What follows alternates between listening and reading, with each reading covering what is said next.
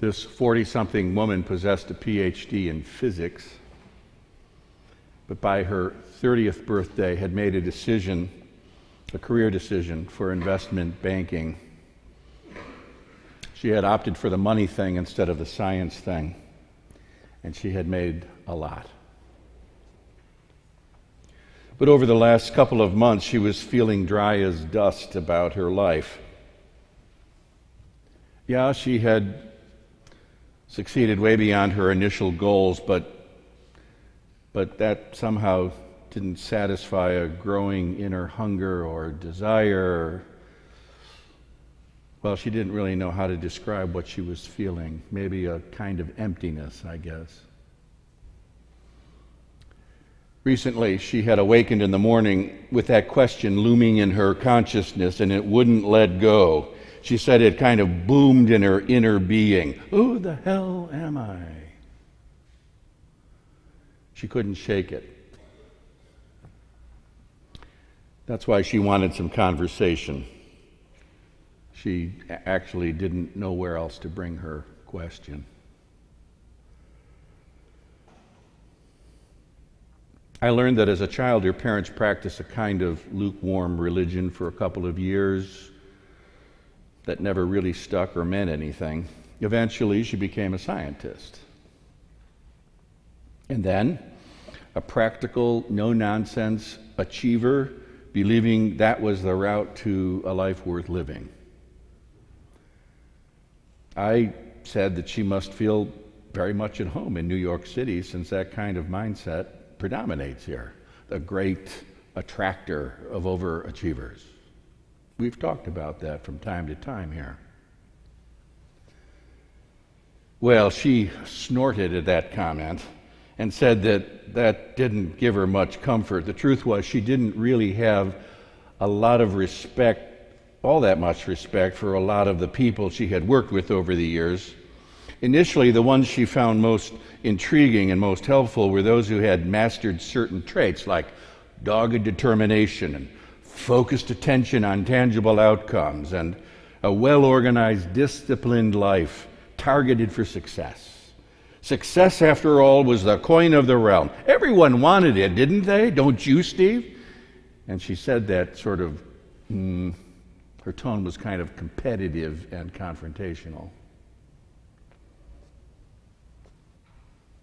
Sure, I said. Nothing wrong with success as far as it goes. I'm all for it. But here you are, hounded by sleepless nights, so I guess it doesn't go as far as you thought it might. And anyway, this conversation isn't some kind of competition. It's just two people having talk, thinking aloud about things that matter most of all, right? In his latest book, The Second Mountain, David Brooks reports that after having achieved far more professional success than I ever expected to, his life came unglued. His marriage fell apart, and he awoke to the realization that he had lost sight of himself, becoming, quote, aloof, invulnerable, and uncommunicative sidestepping responsibilities of relationship. 2013 is the year it came crashing in on him. Brooks didn't frame it this way, but he might just as well have said that he awoke one morning and thought, Who the hell am I?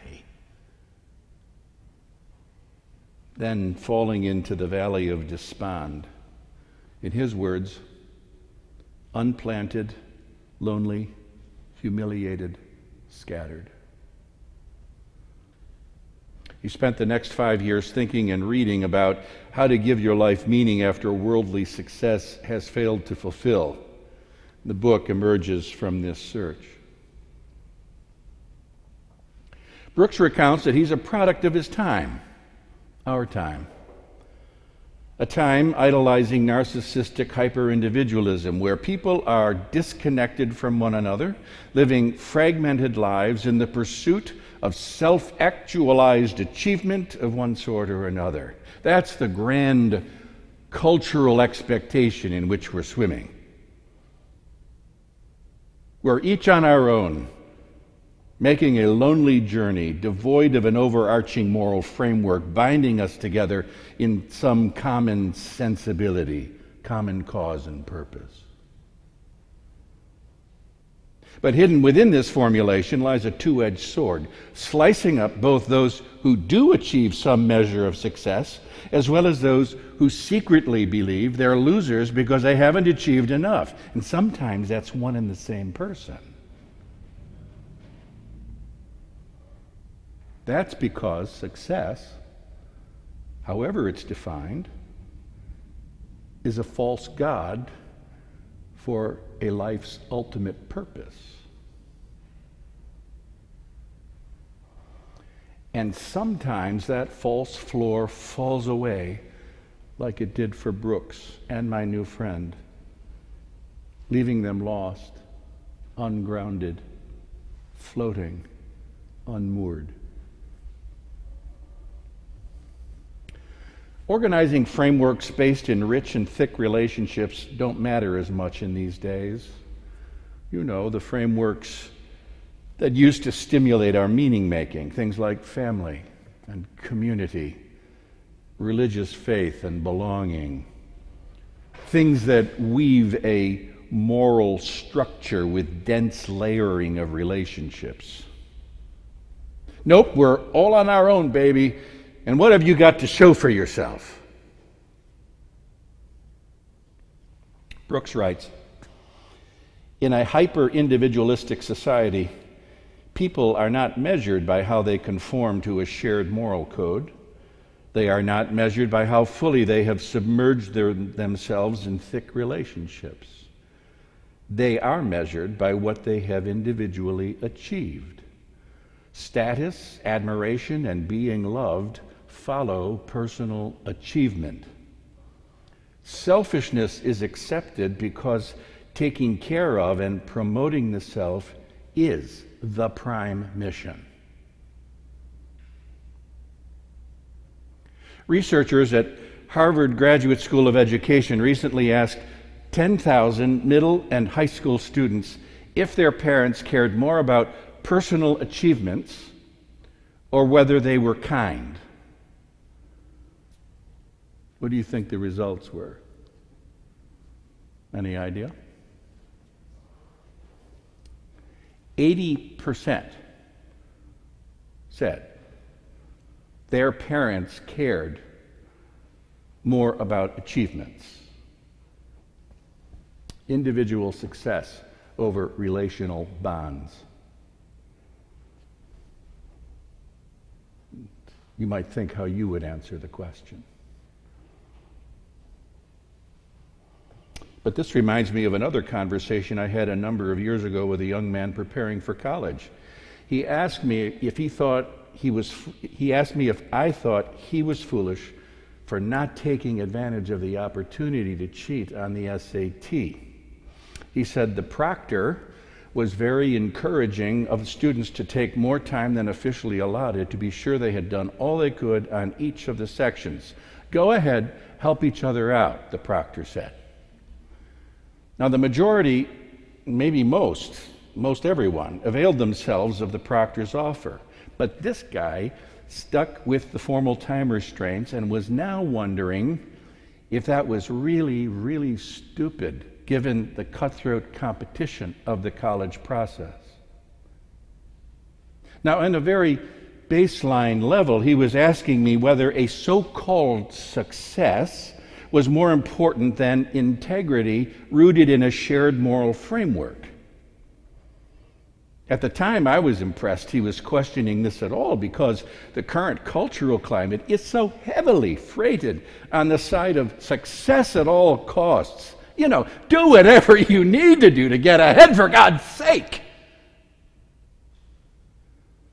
And now, some years after that conversation, get this we have the specter of parents investing hundreds of thousands of dollars to fraudulently misrepresent their children's college applications to get them into prestigious schools. You've seen all of those news reports, right?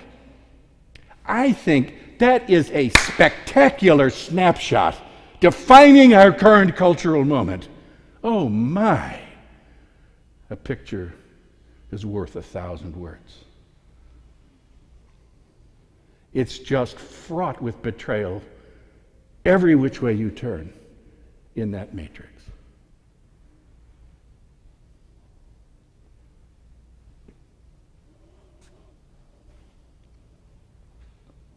Earlier, you heard Paul urge his protege Timothy to pursue righteousness, godliness, faith, love, endurance, and gentleness.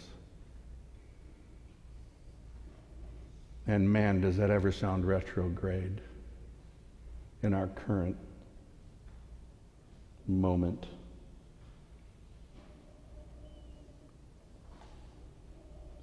But it is the true antidote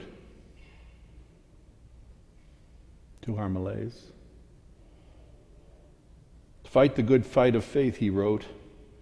Take hold of the eternal life. Tell the people who are rich and successful to let their hopes on God, who richly provides us with everything for our enjoyment. All are to do good, rich in good works, generous and ready to share, thus storing up for themselves the treasure of a good foundation for the future, so that they may take hold of the life that really is life. Taking hold of life that really is life.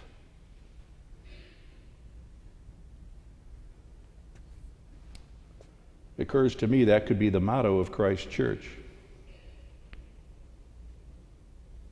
That's the business we're in.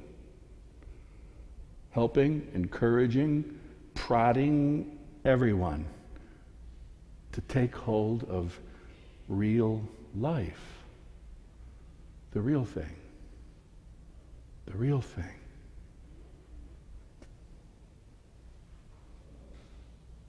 Though she didn't have words for it at the time, that's why my new friend came to speak with me when she had a crisis of identity and purpose.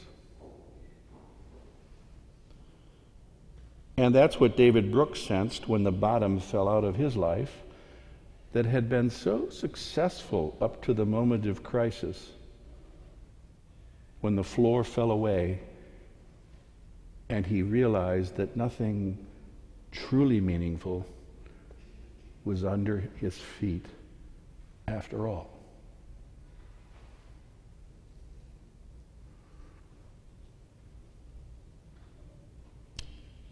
That's where a place like this comes in.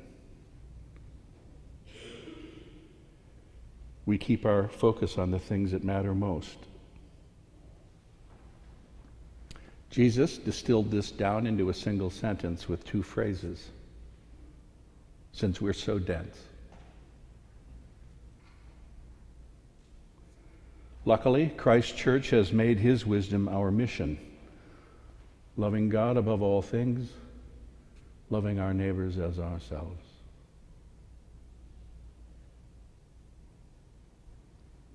That's how we take hold of life that really is. That's it.